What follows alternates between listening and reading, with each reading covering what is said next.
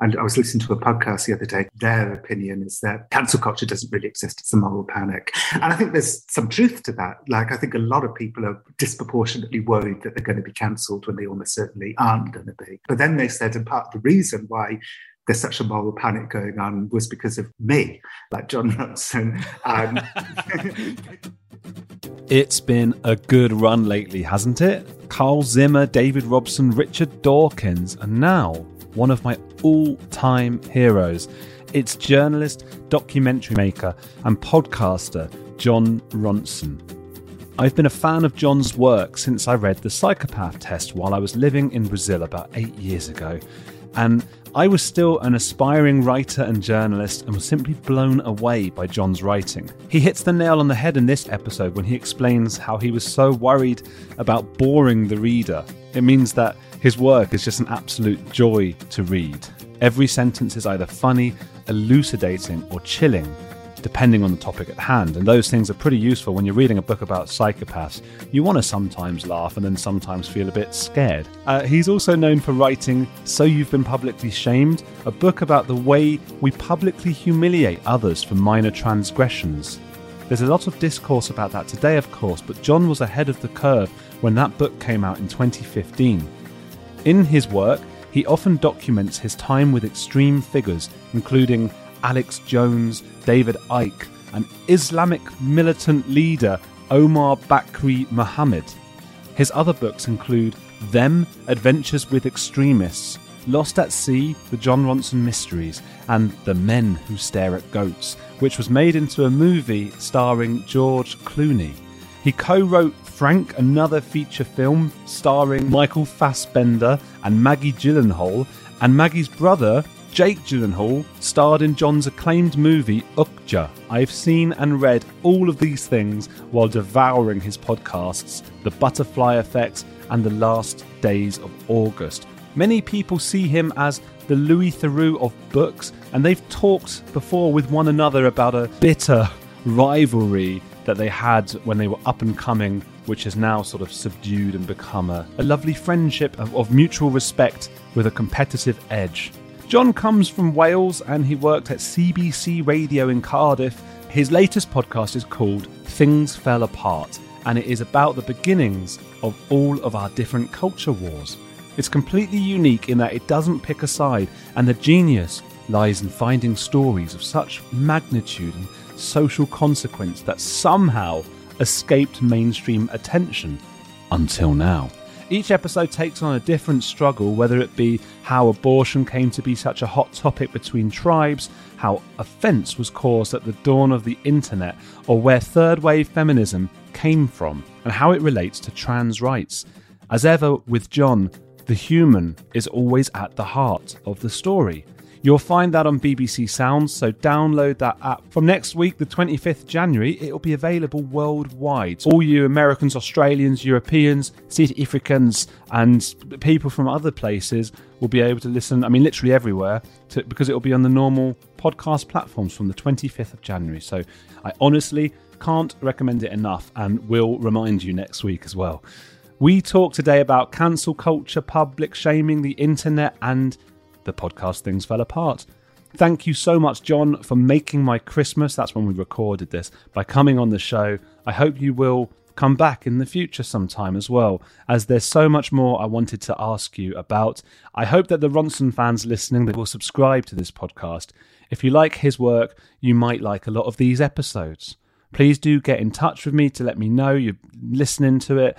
Uh, Andrew Gold underscore OK, Twitter, Instagram. Sorry to my bonus people, as this is the third time this month there's been no bonus. It's just very tough to ask these big name people like Dawkins or Jon Ronson when they've got loads of interviews to do to do some homework and you know stay for the bonus questions. But next year, so hopefully in the next couple of months, I'll be doing two episodes a week and you'll get a lot more bonus episodes. I promise, I promise. It's just been a rough patch for bonus episodes. Please do leave me a review on Apple or Castbox or give me a five out of five on the mobile app for Spotify. A lot of people saying that's not really working at the moment. Maybe it is now.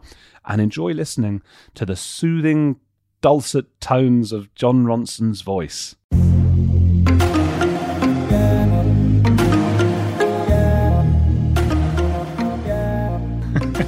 I'm so so scared of. You know what? I'm already at ease. It's a funny thing. You have a, a nature about you that make, puts people at ease. And as a, I get very, and I know you get yourself quite anxious. I get very anxious doing this, especially Zoom, because suddenly the person pops up, and sometimes they're scientists and doctors and things, and they're people like uh, Daniel Finkelstein. You know, very serious. And I, I'm so scared. And you came in just like a breath of fresh air, and you, hi, hi, hello, and I'm already relaxed. So thank you for that. Oh, good. Even though I actually came in flustered, so you saw me at my very worst.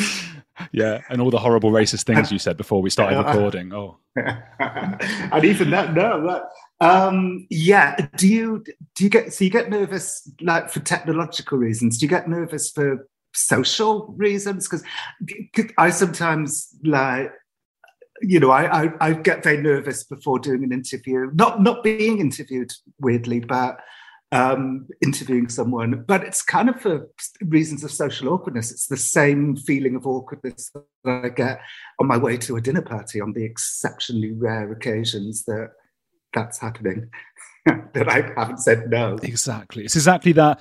It's also because, and I don't know if you feel this way, there's like, there seems to be sort of two kinds of people in the world. And there are sort of jokey, funny, relaxed people. And then there are very serious people. And you probably need both in the world. But those serious people, they've, I get very stressed talking to them. Uh, I don't, I might say the wrong thing. So, uh, Richard Dawkins or someone like that, I wouldn't want to have them on the show because I'd be so nervous in the lead up to it. Do you know what I mean? Yes. Yeah, absolutely. I once signed next to Richard Dawkins at an event and he only signs his name. Um, like, and like he won't say, like if somebody says, "Can you make it to Judith?" You're like, you're like, no, I don't just sign his name. but that doesn't mean that his fans get to go home a lot quicker than those of us who want to do great big sprawl. You know, want to like do a great big message each time. So, so I'm very torn between whether whether that approach is rude or the opposite, actually consider it. Yeah, I, have got. I can expand on that story with Dawkins just because I I was on a podcast which you might have probably been on at some point called Humanists. I don't know. Um, it's the Humanists podcast. Uh, no, no, I've never never been Never been well, I was I was a, a, guest on there to talk about my documentary stuff, and bef- just before the, the guy who who was interviewing me, uh, he said, "Oh, I've just got sorry, I was late. It was a minute late. I just got off the phone with Dawkins. He was the interview before yours, and he said uh, the thing with Dawkins is very difficult to interview because he does just give. It's almost the same as a signature. He just gives like a one word answer. He's very to the point, and he said mm. the opposite would be like David Baddiel, who he had as well, who's also coming on this show, uh, because David Baddiel was very much he went back on himself and went back and forward, and he didn't he he's never sure of what he's saying. And he said that was a nightmare to edit compared to Dawkins. And at the end of that episode, I said, like, so how was that? Was that all right for you? And he said, yeah, a bit more of Baddiel. You were a bit more Baddiel than Dawkins. And I thought, oh no, he hated it. He hated it. so that's well, as a matter of fact, so I'm in New York, and I noticed that David Baddiel was on his way to New York because he was on the Seth Meyers show a couple of days ago. So I messaged him, and because I tend to message people when they're passing through town, so I can see some old Brits who I used to know. And so I messaged him. Um, and yesterday, me and David Baddiel went to the uh, matinee of of Jagged Little Pill, the um, Alanis Morissette jukebox musical on Broadway. Oh, yeah. When it? I told my, I, I, I, liked it very much. I found it very moving. When I told my wife I was doing it, she said, uh, "Are you dating David Baddiel?" well, there was a slight oddness to it. These two old blokes sitting in a musical that's really geared towards young women.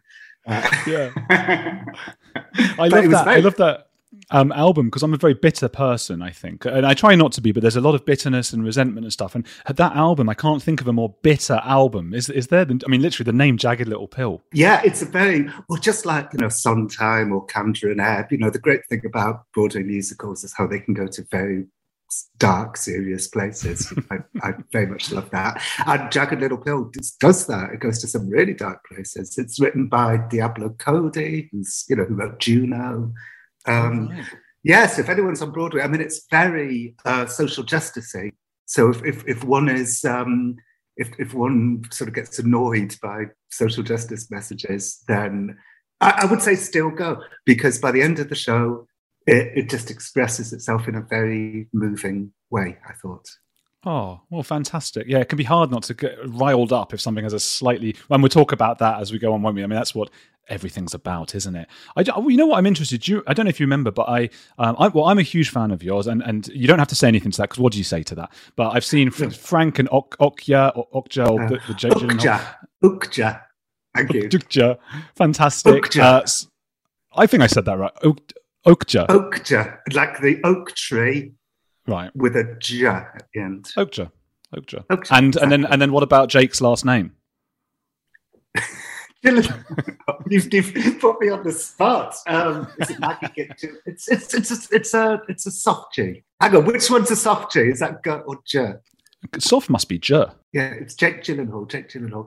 Let me just try and picture like um, me going up to him and, and introducing myself, and then I remember how I said it, and I remember, um, "Hi, you're Jake Gyllenhaal." Yes, it was. It's Gyllenhaal. I didn't say Gyllenhaal.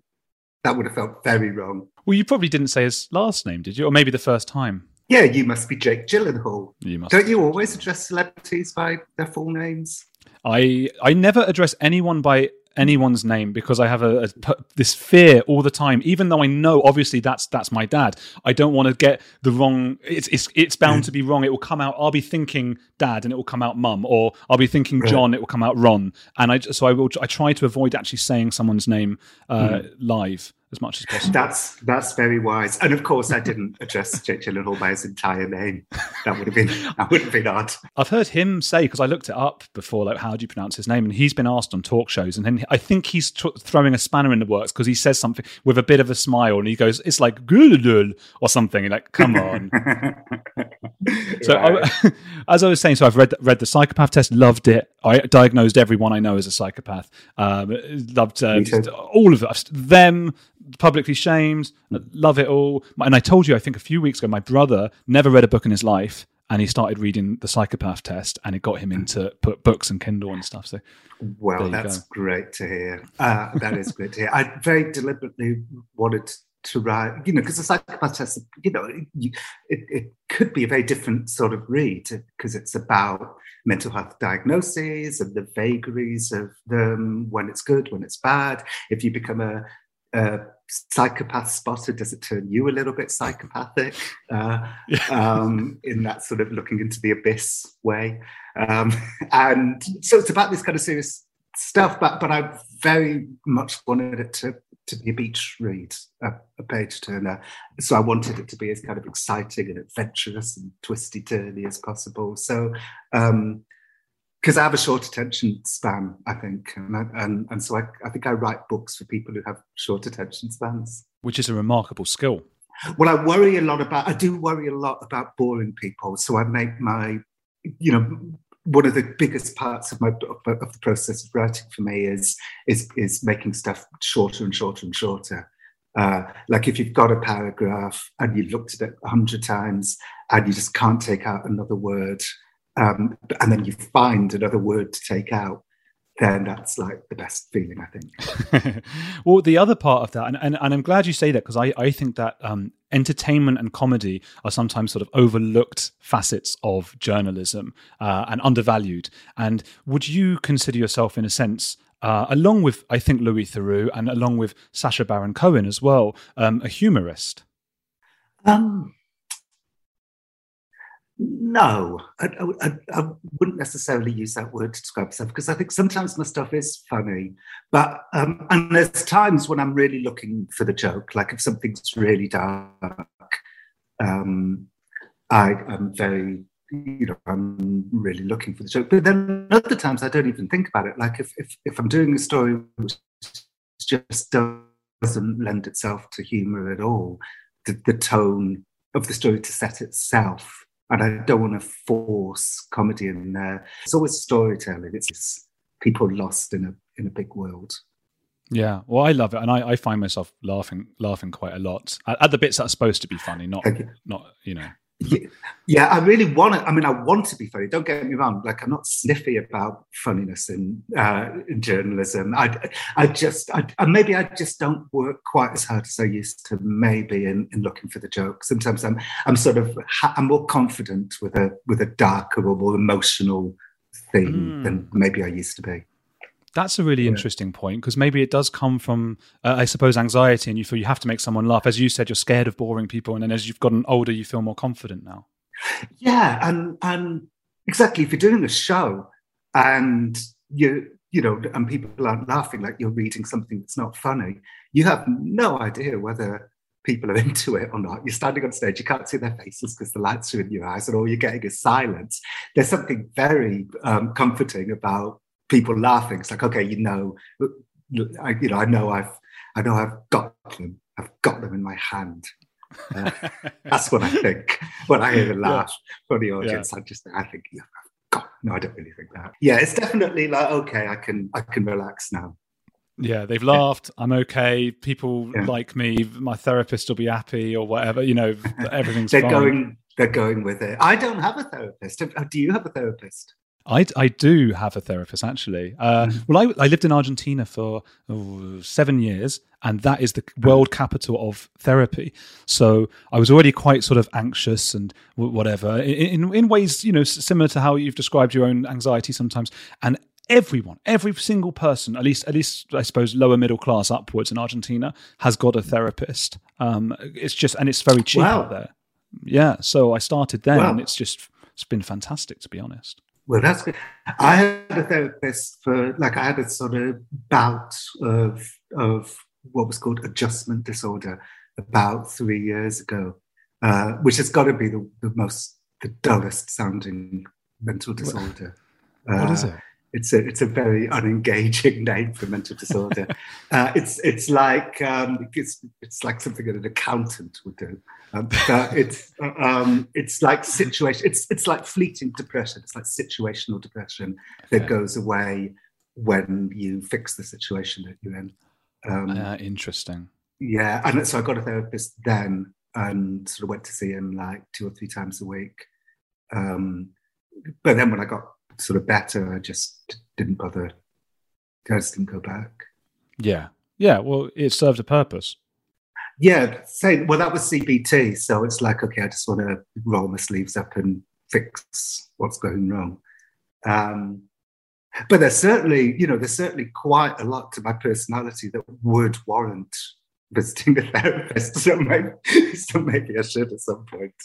Well, this is here's a. I didn't think about this before, but just as you said that, I mean, I, I feel that way. I, am from a, a, Jewish background, right? Atheist, as I think you are as well. Mm-hmm. And when you when you described that your personality, the first thing that came to mind was Simon Amstell and mm-hmm. David Baddiel and Woody Allen and Larry David.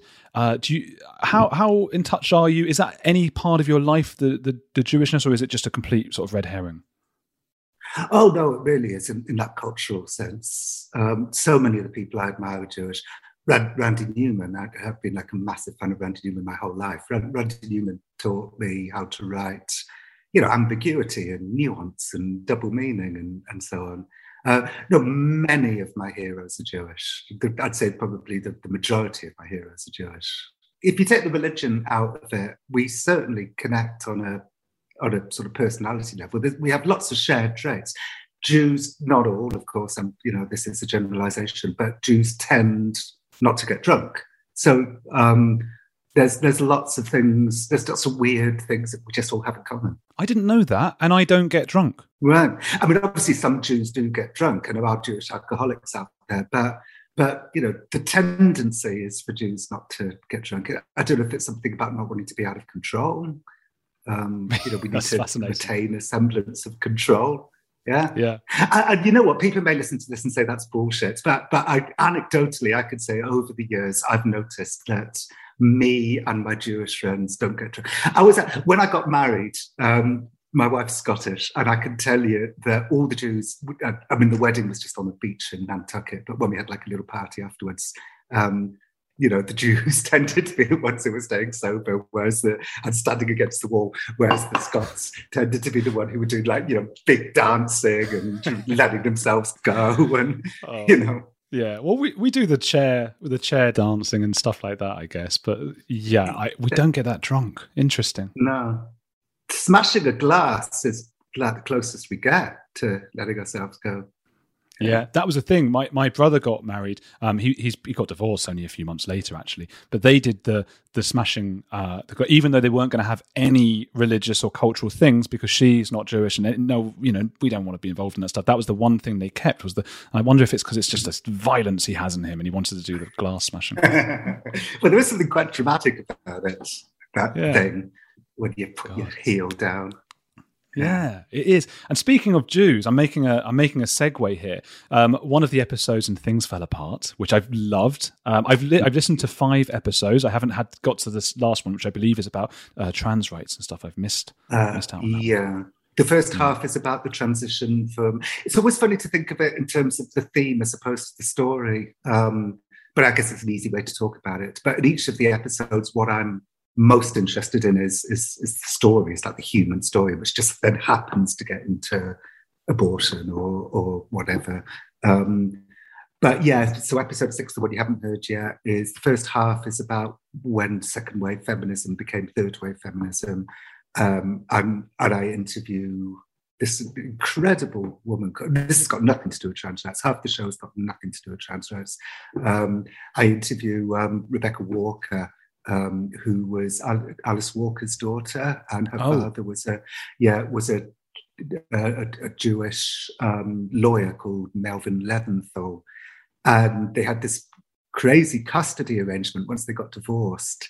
Um, for the first seven years, they were living in the deep south. They were an interracial couple with a mixed race child living in the deep south, as a kind of uh, as a kind of ideological point like Rebecca was a movement child. She was she was to to carry the, the values of the movement through you know, in her own body because she was half black and half Jewish and half white and so on. But then what happened was that their parents divorced and um, her parents divorced and, and they came up with this bizarre custody arrangement where she would spend two years with one parent, two years with the other. Like she could have spent middle school with one parent, then high school with the other, but no. Uh, so instead, she was shunted just oh, wow. very, you know, almost randomly between two exceptionally different lives. Like with, when oh. she was in her father's life, um, it was like Jewish suburbia and when she's in her mother's life it's like it's like you know intellectuals and and you know black radicals and hanging around ms. Magazine with gloria steinem. And so the experience of, of leading these I, I call the episode many different lives. Um, so the experience of leading all of these many different lives as a, as a child is what it is, was part of the reason why she was inspired to create this new wave of feminism, third wave feminism, which then you know, um, obviously third wave feminists fought much more for trans rights than second wave feminists did. And so so I try and take the the pebble thrown in the pond. Each episode is about a pebble being thrown in a pond. And for this one, I try and take it back, you know, decades before there was any kind of conflict um, t- to do with trans rights and feminism. So I, was, so I was very pleased with that. Like, you know, part part of the reason why I wanted to tell origin stories and go back into the deep past as much as possible. Not so deep that people are dead, like everybody I talk about is alive and talk for themselves in the show. It, it's because it sort of de-emotionalizes it a little bit, or, or not, not it sort of it takes the rage out of it a little bit if you go back to the past. All I could say is that I was very, very conscious to try and make a series that wouldn't pour oil on any fires and that's what I wanted to do most of all. And I'd say that the series has succeeded to a, to a very large degree. It's fantastic. I've I've enjoyed every, just amazing, and some of the things I've actually been, um, and, and I, I hesitate to say it, but flabbergasted. I've been flabbergasted every now and then. A few decades ago, private citizens used to be largely that private. What's changed? The internet. Think about everything you've browsed, searched for, watched, or tweeted. Now imagine all of that data being crawled through, collected, and aggregated by third parties into a permanent public record. Your record. Having your private life exposed for others to see was once something only celebrities worried about, but in an era where everyone is online, everyone is a public figure. To keep my data private when I go online, I turn to ExpressVPN. Did you know there are hundreds of data brokers out there whose sole business is to buy and sell your data? The worst part is they don't have to tell you who they're selling it to or get your consent. One of these data points is your IP address. Data harvesters use your IP to uniquely identify you and your location. But with ExpressVPN, my connection gets rerouted through an encrypted server and my IP address is masked. Every time I turn ExpressVPN on, I'm given a random IP address shared by other ExpressVPN customers. That makes it more difficult for third parties to identify me and harvest my data. And the best part is how easy ExpressVPN is to use. No matter what device you're on phone, laptop, or smart TV all you have to do is tap one button to get protected. So if, like me, you believe that your data is your business, secure yourself with the number one rated VPN on the market. Visit expressvpn.com slash heretics and get three extra months for free. That's expressvpn.com slash heretics. Go to expressvpn.com slash heretics to learn more. Hey, it's Andrew. If you're enjoying Heretics, there's another podcast I want to recommend to you, especially if climate change, global conflicts, and an upcoming election are making you feel like we're on the brink of disaster. What Could Go Right is hosted by Progress Network founder Zachary Karabell and executive director Emma Varvaloucas. On What Could Go Right, the hosts sit down with expert guests to discuss the world's most pressing issues without resorting to pessimism or despair that we hear so often. Instead, they look back at how far society has come and look forward at what it will take to achieve an even brighter future. Is progress on the way? They may not have all the answers, but on what could go right, they're asking the key questions. Tune in to hear interviews with upcoming guests like writer Coleman Hughes, CNN host Fareed Zakaria, and economist Alison Schrager. If you're looking for a weekly dose of optimistic ideas from smart people, join them every Wednesday on What Could Go Right, available wherever you get your podcasts. Thousand Dolls, the first episode. Um, I went and made a documentary about uh, abortion rights in Argentina. I, I went and followed a woman called the Crazy Baby Lady, is what people know her. She's like a fervent pro-lifer who like throws babies, like plastic babies, at people getting abortions and stuff. So I've been all involved in that for years, and I had no idea that um, what was it? It was that uh, yeah, Frank, Frank, and, yeah, the Schaeffers, Frank and Francis Schaeffer. I, I know the, the the roots of of Christian evangelism being interested, you're becoming engaged in in pro life is unbelievable. Like it's it's a right. stunning, unexpected story, which is almost entirely unknown. Yeah. And, and, and, and I just found it. I, I found a little one of the great joys of making the show was going for long hikes in the countryside, just listening to very listening to audiobooks I would never normally listen to. And I found a tiny hint of the story in one audiobook. And then I bought another audiobook, which took me a little bit further down the rabbit hole. And I just found this extraordinary story that, um, that uh, um, violent evangelical anti-abortion, and of course, you know, many, you know, many deaths occurred. There were lots of murders of abortion doctors. It all goes back, and he will admit it himself, to a kid growing up in the Alps in the 1970s, dreaming of making Fellini type Hollywood films. That was his ambition. He just wanted to make, he wanted to, to be an avant garde director in Hollywood. And his ambition led to, to all of that, led to, to doctors being murdered at that point it wasn't on the evangelical uh, agenda. It just wasn't something they thought about. Um, and then suddenly he pushed and pushed and still they weren't interested. I don't want to give away too much i suppose because people should go and listen to it. Mm-hmm. but does and, and then suddenly because feminists turned up and protested against this guy in his small film that no one knew about that got evangelicals really on board. Does that suggest we're all just big contrarians? Well also the media like like if if Planned Parenthood had turned up to protest one of you know the Schaeffer's documentaries, and it hadn't been covered by the New York Post, um, you know there would have been a very different outcome too.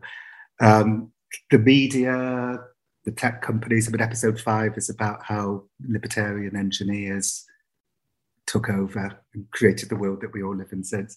And um, yeah, it's um, uh, so, I, yeah, I, I, think often, and I write about this in Saved and Publicly Shamed as well. you know, about, about how we are unpaid shaming interns for Google and Facebook and Twitter. Like we're making nothing out of this, and the tech companies are making a fortune, you know, out of our constant, you know, waking up in the morning and wondering who we can get. Um, yeah. So, uh, yeah. So, so we are we are um, we're being controlled in ways that we're not really. We think we have we think we have agency on the internet, but the internet isn't about us. Michael Fertik, guy I interviewed for So You've Been Publicly Shamed, said that to me. That the great lie about the internet is that we think it's about us, and it's not about us. It's about the tech companies who are making a fortune out of us. Wow and that's that. Well, that's a point as well. I, I got from listening to your series was that I, I, guess I think of, and maybe it's because of the circles I run in. I think of like Twitter and stuff of being like really woke and and liberal, and like that's what a lot of friends of mine have gone that way. And I didn't think about how the people who invented the internet were these sort of libertarian techie guys. So are those two just always at war with each other? Well, um, good. I mean, I know. Well, libertarians don't like, you know, social justice causes in general. Um, it's more. It's not so. look, so to, if you go back to like 1987, you've you've got all of these libertarian engineers who are working on the internet in its most nascent form. And a situation occurs whereby they have to think about what to do about the free flow of information. Um, there was a joke that was um, deemed, deemed you know, offensive, and they had to decide, you know, do we ban the joke, do we keep it up? And so this was for the very first time in history, the people who were designing and creating the internet had to make a decision. Like, do we just allow all information to flow unencumbered? Or do we try and find some way of of building civility into this machine that we're building. And I don't need to tell you that they, their answer was no, fuck civility um, the machines must be allowed to flourish. Don't stop machines from doing what machines can be capable of doing. And you know, and I get it. Like you know, I understand. But what they were doing was, was setting a time bomb. And the time bomb ended up with the internet full of fake news, um, trolling, offensiveness. Just um, so that was the world that they were creating. Mm. Are you positive about the or negative about the future of that kind of thing? Because I guess we're 30 years down the line. I mean, what's 50 or 60 years down the line going to look like? Um, my, my, one positive thought is that episode three of Things Fell Apart is, is has proven to be the most popular of all the episodes, and it's the most emotional episode. It's about how a televangelist, Tammy Faye Bakker, interviewed a gay pastor with AIDS at the time when Tammy's peer group was so vehemently anti-gay, they the word AIDS. You know, you know, Reagan didn't say the word AIDS in public for four years. Um, wow. From from the beginning of the crisis, yeah, and that's that. Hence, all the silence equals death sort of signs that people were holding at the time, um, and it's because the um, uh, the evangelicals were just so homophobic and they were so powerful. They were putting pressure on Ronald Reagan. But Tammy Faye interviews this gay pastor with AIDS and Steve Pieters, and it's so moving. And people were just, you know, I had so many messages after that episode of people saying that they were crying while driving up the motorway, listening, and, oh. and, that did oh. make me think. Hmm. A, it's it is an amazing story in itself. It's very moving. Hearing it is very moving. But I thought another reason why people are so moved is because maybe we're just also exhausted from this warfare that we've all been living in now for you know seven or eight years, I'd say, and I think people are desperate for for connection and I, and I, think that was part of the reason why people were so moved by that episode. So my so my hope is that um, you know there's been a, an incredible amount of progress that we've all lived through and should be feeling very happy about, like much more diversity in the media and so on than there was six or seven years ago. But um, I think the idea of of people trying to find ways to connect rather than retreat to their corners and, and yell is is something that I think a lot of people really feel strongly about. And so, so I have a hope that there's going to be more of that in the future. Excellent. We're back. Did you get into a flap? yeah, I got into such a state. I got into because I thought I'd given you the wrong link and everything. I'm get, you know, when your face gets all red and like sweat everywhere. oh man, we're but we're here. We're back because this is it's an ex- it's an exciting interview. I get. I mean, every interview I do is exciting, but this is a very exciting one for me to do, and and it means I wasn't able to think about where we were. We were talking about Tammy. Yeah, connection. We were talking about like I think people felt moved by that episode because they felt like partly I think because they just people want to connect. You know, we, we want to connect with our neighbours. Where I live up here in, in upstate New York, it's really 50-50, like Trump and, and Liberal. And on, on a um, personal level, I mean, you know, there are there are tensions, particularly because this area is gentrifying. But in general, you know, people are really nice to each other you know, one of my Trumpy neighbours will come in and um, if there's a heavy snow, we don't have a snow plow, they'll just come and do it without even without even like asking us if we want it done. You know, there's, that people are nice, and um, yeah. Anyway, do you find yourself, is that something you've learned more as you've gotten older and as a journalist as well? I'm, ju- I'm just thinking about my mm. own experience again, this crazy baby lady woman who was mm. horrible mm. to all the people getting, uh, trying to get abortions was lovely to me and made me lunch and stuff and took me on the school run. And I, she was like a nice auntie of mine. She hates me now because of the stuff I've said about, mm. but is that, have you found that in your experience? Yeah, I think I think this sort of change for me came when I was writing the psychopath test because I just it wasn't so much about people being nice. It was more the fact that I think just that realization that we all are flawed. You know, we all have flaws. Having flaws shouldn't feel hierarchical. Like, look at that fucked up. You know, look at that. You know, it it should be something that people can connect over. I remember there was that Patrick Marber play Closer, and the sort of thing, the, the way that they staged it was that all the, the how do you pronounce it? Detritus, detritus? How do you? Um, oh, I don't um, know. I've only ever seen that word written. Okay, well, you know, the, the flotsam and jetsam of their lives, you know, the furniture, the suitcases, all pile up at the back of the stage. So you're just accumulating baggage as you get older and older. And and that really hit me when I was writing the psychopath test. It's like, God, we all have hard lives. You know, I was, I, you know, our family was going through a little bit of a hard time at that time, and um, you know, we we all have hard lives. We're all flawed. We all have our troubles. We're all trying to just muscle through. We don't really live in a world of incredible heroes and sickening villains. You know, we're all a little bit of both. You know, and um, and that's kind of what I've what I've carried with me ever since. It's and, and I write and it's specifically about what So You've Been Publicly Shamed is about, and I think it, it really informs everything that I that I do now. Yeah, yeah. Do you, do you find yourself trying not to moralize?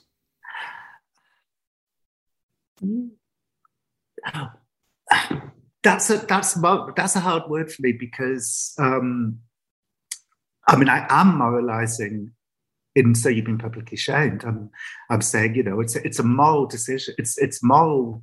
It's a moral thought that we should be more patient and curious and empathetic instead of instantly judgmental.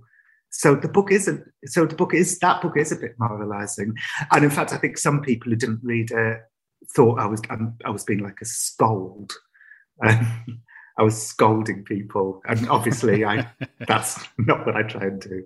I can't even scold. I can't even scold my dog when she hunts my leg. I mean, that's how that's how unscoldy I am. Yeah. Yeah, it's been there the whole interview, Jon. I was going to say, but the dog, no, it hasn't.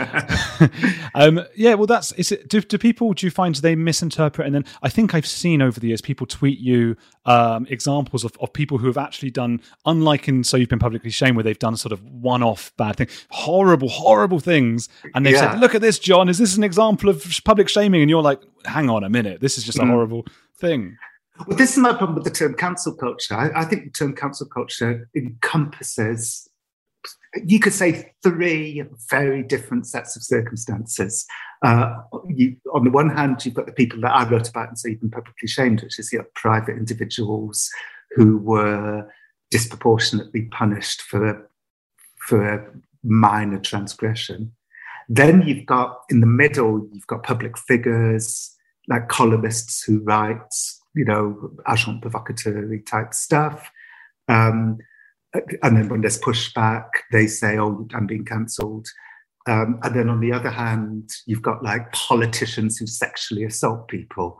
So, so you've got like, so I think it's a totally valueless race cancel culture, when it can incorporate those three different, totally different sets of circumstances, each of which should be considered in its own way.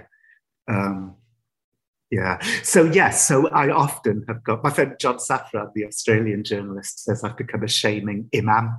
Like people, people come to me for like like I'm on top of a hill making pronouncements. Yeah, it's a lot of pressure. Yeah, but but basically, when I was writing "So You've Been Publicly Shamed," and this was before this whole conversation was being had. Um, you know, cancel culture didn't exist as a as a term um, I thought, well, what are my rules here? Like, what am I against? And I decided, like, I'm not against satire. I'm not against citizen journalism. I'm not against journalism. I'm not against criticism. So, what am I against? And that's when I decided, okay, this is a book about the disproportionate punishment of private individuals whose transgressions weren't that serious. It could have been like a misspeaking in a in a tweet or you know, a joke that comes out worse than the person anticipated. So I decided that would be my thing. Now, what, and I do have sympathy with the people in the middle, the agent provocateur columnists who get like extreme pushback. I, I do have sympathy for them, but I also feel that they should be put in a different category. Like those of us who choose to be public figures should be held to a different set of standards than a private individual. So um, I suppose that's when I sometimes annoy my, my kind of centrist friends who, who feel. But I remember, like, you know, when I used to write a column for The Guardian, um, like, I'd write a column and then the letters page would be full of, like, I hate Jon Ronson.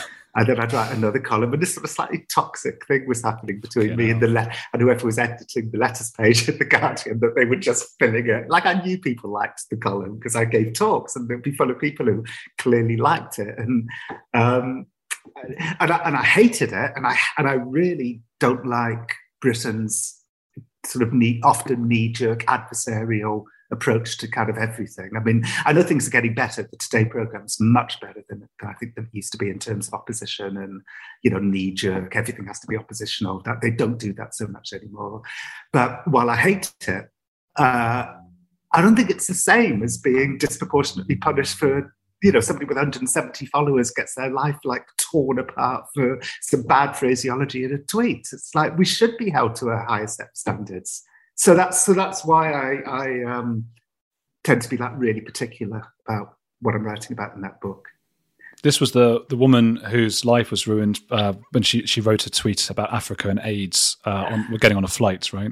Yeah, she, this is just. I mean, she's apart from the only story in the book, but she's sure. probably the most um, famous story in the book because she's kind of the ground zero of public shaming. In fact, and I was listening to a podcast the other day called "You're Wrong About." Um, their their opinion is that public shaming is a is a moral panic. Like, like cancel culture doesn't really exist; it's a moral panic. And I think there's some truth to that. Like I think a lot of people are disproportionately worried that they're going to be cancelled when they almost certainly aren't going to be. So I think there's definitely truth to the moral panic argument. But then they said, and part of the reason why there's such a moral panic going on was because of like me, like Jon Ronson, um, and, and particularly the Justine Sacco story. Um, yeah. And I would say it's true that the Justine Sacco story scared the shit out of people. Like honestly, the number of times I'm asked to tell this story, I, I feel oh. like it's like a it's like like a camp like you're sitting at a campfire and children are saying like, "Tell me again the story of Justine Sacco." She must think you're obsessed with her. Justine. Um, yeah. I mean, I get irritated when when I hear myself telling the story again and again. Oh. But a, I'm asked to tell that particular story a lot, and. I don't want to be rude. And b, um, it's a perfect story because it's it's um, it's ambiguous. It's not easy. There's other stories in my book which are like easy, like Lindsay Stone, who's the woman who posed in front of the side at Arlington Cemetery. Uh, that's easy. Justine's more difficult so, uh, and for people listening to and now getting frustrated that I'm not actually saying what the tweet was and what the story was, maybe, maybe I should do it. Um, So she's on her way to Cape Town, tweeting acerbic little tweets. She's only she's got 170 Twitter followers. Like she's she she she's a PR woman for a big media company, but she's not a public figure. Um, anyway, she's at Heathrow and she's on her way to Africa and she comes up with what she thinks is a sort of self reflexive joke, mocking her own privilege in a kind of South Park type way. But um, that's not how the joke came over to many, many people. So the joke was going to Africa, hope I don't get AIDS, just kidding, I'm white. So what she was intending to do, she, she told me when I met her two weeks later, was make fun of her own ignorance, like make fun of the American idea of ignorance by doing a kind of grotesque impersonation of it, uh, which is an honourable liberal comedic tradition, I should say. Like Randy Newman does it all the time in his songs. Um, but while she was asleep on the plane, Twitter took control of her life and just dismantled it. And by the time she got off the plane, her life was and she was asleep and oblivious to it all. Like there was no go go on that plane. Um, and yeah, so a hashtag was trending worldwide. Has Justine landed yet? Somebody found out what flight she was on and linked to a flight tracker website. So, and people were in bars all over the world. So people were tweeting, I'm in this bar and I really want to go home, but I just can't until Justine Sacco's plane lands because I can't wait, you know, to to to see her face, kind of thing. Like it was hilarious that we all knew something that she didn't, which was that yes, you know, her life was ruined. Um, yes. Dramatic and that irony. felt, yeah, it felt to me like like torture. Like in, in my book, The Men Who Stare at Goats, people would talk a lot about you, you know one of the best ways to like torture people is to just you know leap out at them, you know, fuck up their amygdala uh, and you know that's what that's what we were all doing to Justine Sacco when she was on the plane. We were all like you're hiding in the shadows, waiting to jump out and yell surprise.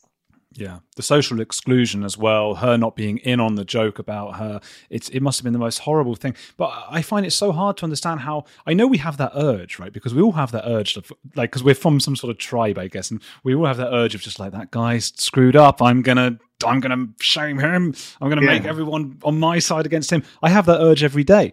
But mm. I would then go, oh, well, hang on, this woman, I don't know her. And like, how could these people do this from a place of we're the good guys and we're going to ruin this person's life because of a tweet she sent? It was, I mean, nothing like that had ever happened before. This was the first, you know, one of the, one of the criticisms I got for telling that story was um, well she must have known you know when you write a tweet it's like yelling into a megaphone in times square but this was 2013 like nothing like this had ever happened before. You shouldn't have known that. There was no reason to know that. There was no logical reason why Justine Sacco could have anticipated what would happen to her while she was asleep on the plane. It's mad. Or the megaphone in New York thing, like she wouldn't have had any. No one. People don't. You just you don't listen to those people. You just walk away. This is written down. Yeah, and it, and it was because again, once again, it was because of the media. It was a Gawker journalist, uh, Sam Biddle, who retweeted it to somebody. Somebody sent it to him, or he somehow saw it, and he retweeted it to his fifteen thousand followers, and that's how it all that's how it all began. Another thing from Things Fell Apart, I found every episode, I'm just listening to this, mostly in my car, um, and I'm just going like, this has totally changed how I thought about it. And I spend a lot of time thinking about this stuff. So for that to happen, it's remarkable. So I, I really do recommend people listen to the podcast. Um, the, the Scottish Jewish one, I've always been so against public shaming in all forms, just having read your book, and that's how I felt about it. And then mm. there's sort of a feeling at the end that public shaming in, in, in this one because somebody, a techie person, had told a, a, a a joke considered anti-Semitic, and people who were, I suppose, the victims of this, they needed to publicly shame in, in order to get some attention to this. So, in that sense, was public shaming like a positive? Um, well, I mean, I would personally say in that particular instance, like it wasn't the most offensive joke in the world. So in that particular instance, I'm like, ah, you know, like I, I totally, I, like I get it, but it's not like it's not the most offensive joke in the world. It's a very old. It's the kind of joke. It's a kind of you know, but it's it's it's you know, it's about Jews and Scots. People don't want to pay for dinner. Yeah, on, on Kristallnacht, no less. yeah, right. but you know, I've heard that. You know, I don't love it, but it's not like yeah. But in general, I would say yes. I mean, there's the um, shaming campaigns have done an awful lot of good in, in the last few years. when I was think I was thinking about Oscars So White. You know, when you say, um, and do you remember the Oscars So White campaign? Yeah. Um, yeah. And how there was the whole pic, there was a picture of all the Oscar mm. nominees. was it Ellen? No, it wasn't the Ellen picture. It was another. no, it was it was a different year. Um, it was the it was the dinner. You know, there's like an Oscar lunch. Okay. Uh, like the day before the Oscars or, or something, where all the nominees gather and there's a huge group photograph.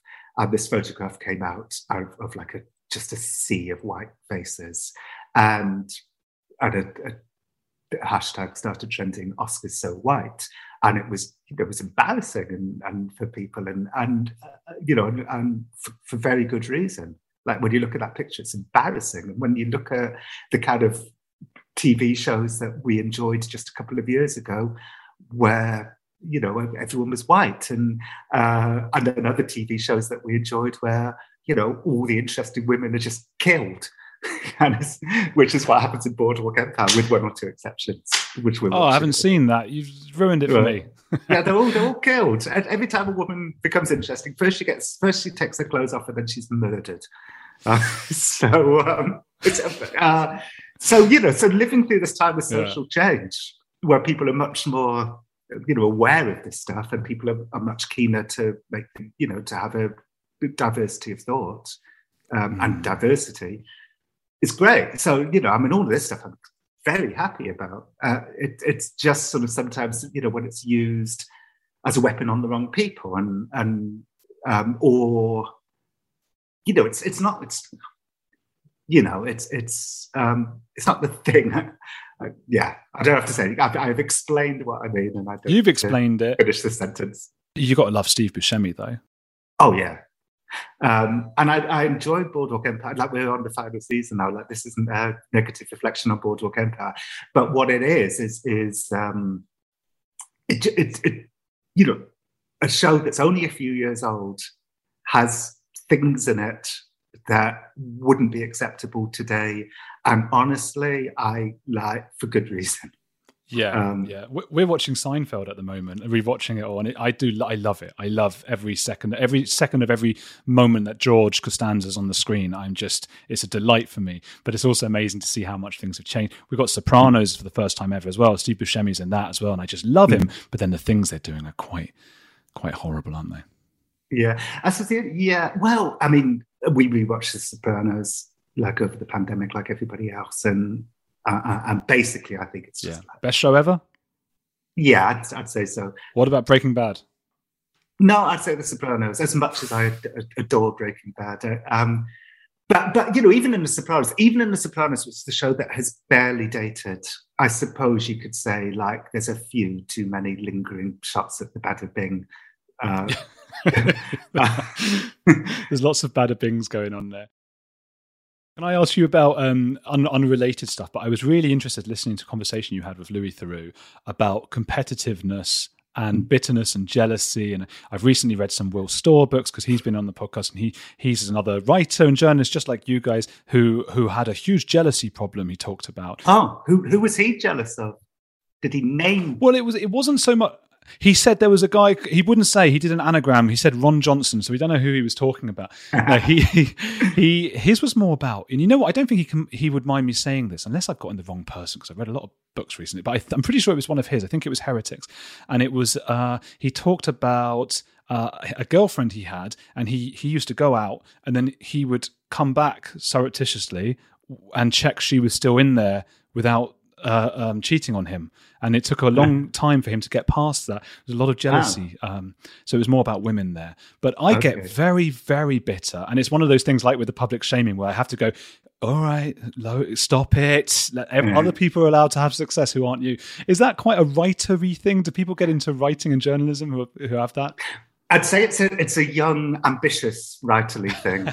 Uh, yeah. yeah, what's that? Was that uh, Gore Vidal famous? I think it was Gore Vidal. It is not enough to succeed; other people must fail. uh, horrible. but and I felt that way in my in my twenties and thirties. It's I yeah. think a lot of it's to do with like ambition and capitalism. I was saying to somebody the other day, like um, speaking of podcasts, like the Brooklyn podcast community understandably, it's like exceptionally competitive. Like the producers are all, you know, very, very competitive with each other, and everyone's kind of a little bit on edge for the, for those reasons. And I've just made this show with the BBC with an in-house BBC producer, Sarah Shebbeare, you know, who's who's you know who's so calm. It's almost like, and I was saying to somebody, it's like she's got tenure, like she's in house at the BBC. She's like, it's almost like she's got tenure, like she doesn't need to, she doesn't need to be all uptight about things. And and, and it's been such a pleasant experience working with Sarah, and this, you know, part, partly for that reason. Um, oh, that's nice. Yeah, so it's not entirely to do with people's fucked up brains. I think it's partly to do with the situation that they're in as well. That certain mm. situations force us to be competitive. With me and Louis, I, I don't know. It was like um, I, I, certainly felt some jealousy for for a while because a little bit like the Pixies must have felt when Nirvana got big. Like he sort of leapfrogged kind of leapfrogged over me. But we're talking about the 90s and, and you know, many years have passed since then, and I don't feel that way at all anymore. But he does, doesn't he? He said he still feels like a slight nastiness about it. Yeah, he that was surprised and you know pleased me. Like, like, like yeah, what's flattering? Um, he's it just you know we always think everybody else's life is so much better. Like he said, the reason he still felt a certain sense of you know felt some nastiness towards me was because I'm doing well in America. But you know, he doesn't really know what my life's like in America, whether I consider myself doing well or not well, and so on. So you know, it's very much his own his own thoughts, which were leading him to think that way. Well, America's a big deal for him because of his uh, dad, I suppose, and also they get his name wrong, don't they? They say Thoreau. Oh, right, yeah, maybe. Yeah, uh, Lewis, Lewis Thoreau. Lewis Thoreau. yeah, who's that guy? right. Yeah. I, I, to be honest, the thing that really stopped me feeling jealous about Louis was when we sort of veered on a different paths. Like I started writing books, uh, and I thought, you know what, I'm never going to be as good a documentary presenter as Louis. Like Louis is, ex- I think Louis is like exceptional in the in the moment. Like like Louis in the mo skill at being in the moment is is like unsurpassed. And I suppose part of my jealousy in the 90s was thinking, you know, that's something that Louis does like better than me. And I don't think I could ever do it as well as Louis does it. And then and then as we sort of veered on different paths, that's when the jealousy. Like I thought, you know what, I write books really well. Um, Louis does those documentaries really well. I, I don't need to be fucked up about this. I, I, matured my way out of that destructive thought spiral. The best thing that came from it was a joke, which I would tell on stage sometimes, which is that yeah, me, I think I know this. Me and Louis, were, yeah, that me and Louis were like conjoined twins, in that for one of us to grow stronger, the other one must die. Um, I didn't know that one. Sorry, that's not the joke I heard. Okay. Oh, no, no, that was my joke that we're like conjoined twins in that one of us to grow stronger, the other one has to die. And, and every time I said it on stage, like it would get such a big laugh. And and and I would start, I'd think to myself, you know, I've told, I've said this too often now. Uh, but then I started thinking, but I can't deny the audience this amazing so I just kept saying it because I just felt bad. Like this audience doesn't get the big laugh, which I know they would do if they hear it. So I just kept saying it. You've got it. to. Well, I think like, we do like, as an audience, we like a bit of gossip, don't we? And there's nothing better than when one famous person, say, even yeah. even if it's not true or it's just a joke, they say something about another famous person. That's the best thing ever. Yeah, so, that's, that's really true. You like gossip. You want to hear De Niro like going like, "Oh, the thing about Pacino." Yeah. Tell you what I hate Joe Pesci. rub me the wrong way. Always rub me the wrong way, there, Joe Pesci. oh, right. I should I should probably let you go, shouldn't I? Because you got to prepare for another. You got all these back to back, don't you? Uh, only one other today. I'm only doing like um, only one other, and then I'm not doing anything till January. Yeah, oh, I'm doing good. Lovely James in this show Shame. Um, it's a great show. Which, yeah, it's very good. Um, I, I very much enjoyed his Kat Rosenfield. Do you know Kat Rosenfield? No. I'd check her out. She's really good. Uh, she's a she used to be a YA author, and she got into a into a kerfuffle um, with other YA authors, uh, and she sort of moved further into quote unquote the kind of heterodox world, the the the, the world of you know the kind of stuff that we've just been talking about. Oh, uh, is she sort of the what side is she on? Oh, she well, she's a um, how I describe her. You know, she's probably a kind of I, I, worry about giving people terms, but you know, she's a moderate. She's a moderate. Oh, okay. Uh, and um, yeah, she, I, I, just think she's she's very smart, expresses things in very clear. You should listen to to her, and, and you'll see how good she is. Yeah, I can. See, I'm looking at who follows her, and there's Colin Wright and Yasmine Mohammed, who was on the podcast, and lots. Oh, John McWhorter, who was on this podcast as well. Stephen oh, you had Knight, John was on the podcast. Oh, I know you had John McWhorter on. Yeah, and he's he's a, yeah, he's really fascinating. He's amazing. Helen Pluckrose, who's on this podcast, William Costello, all the people who are on this podcast follow her, so she might be good to to to have on. That's a great suggestion. Can I suggest somebody else as well? Um, Please. Who I just think is, is um, really interesting. Katie Herzog. Have you come across Katie?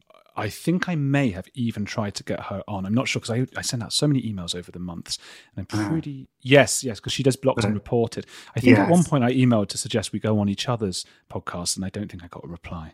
Okay. Um, well, they're both in that world, in that sort of sensuous heterodox world. I, I, I like I like people from all all the different worlds and thought processes, but but, but from that centrist world, I um, I, I, I, really like both of them a lot. I'll send them messages.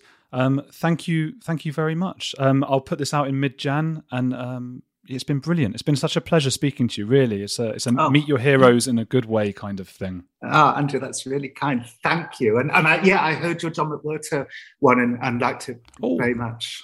He's very interesting, right? I, very interesting he was it was he he was a thing that I had thinking when I was thinking about you as well. It's that when people get interviewed so much, you're thinking, what can I ask that's different because they've just answered the same question over and over. So I tried really hard with John McWhorter not to talk about the woke stuff at all, and just to really go into linguistics and how yeah. language and offence changed. And I found uh, the way he talks about it, it's just he's a tour de force. Mm, yeah, absolutely, he, he really yeah. is.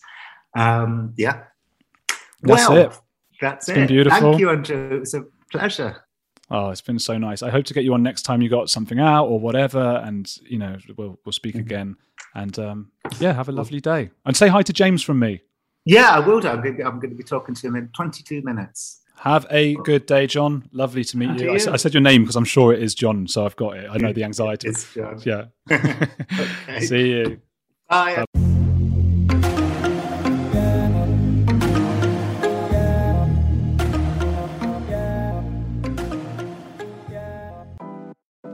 Thanks, Jon, for doing that. You're my hero, and I can't tell you, everyone, how surreal it was to be sitting there face to face across a computer screen, talking to the very man in whose path I hoped to tread. He was everything I had hoped for. They say never meet your heroes, and a lot of these people are a bit prickly or difficult in real life. Jon came in already laughing and smiling, and it just set the tone and put me totally at ease. He was like, "Oh, hello," you know, like that, and I was just like, "Oh, okay, all right, okay." He's, he's like I hoped, and it was so nice.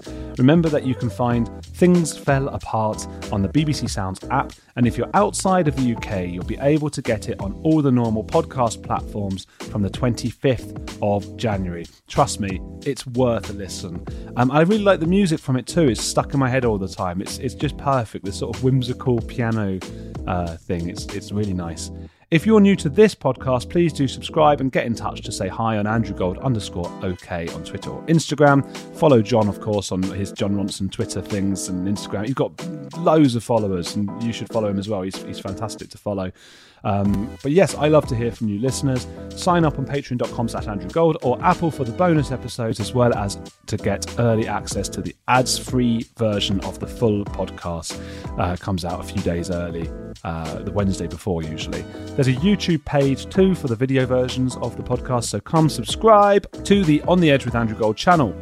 Please review on Apple, Castbox, or the Spotify mobile app where you can now give a rating.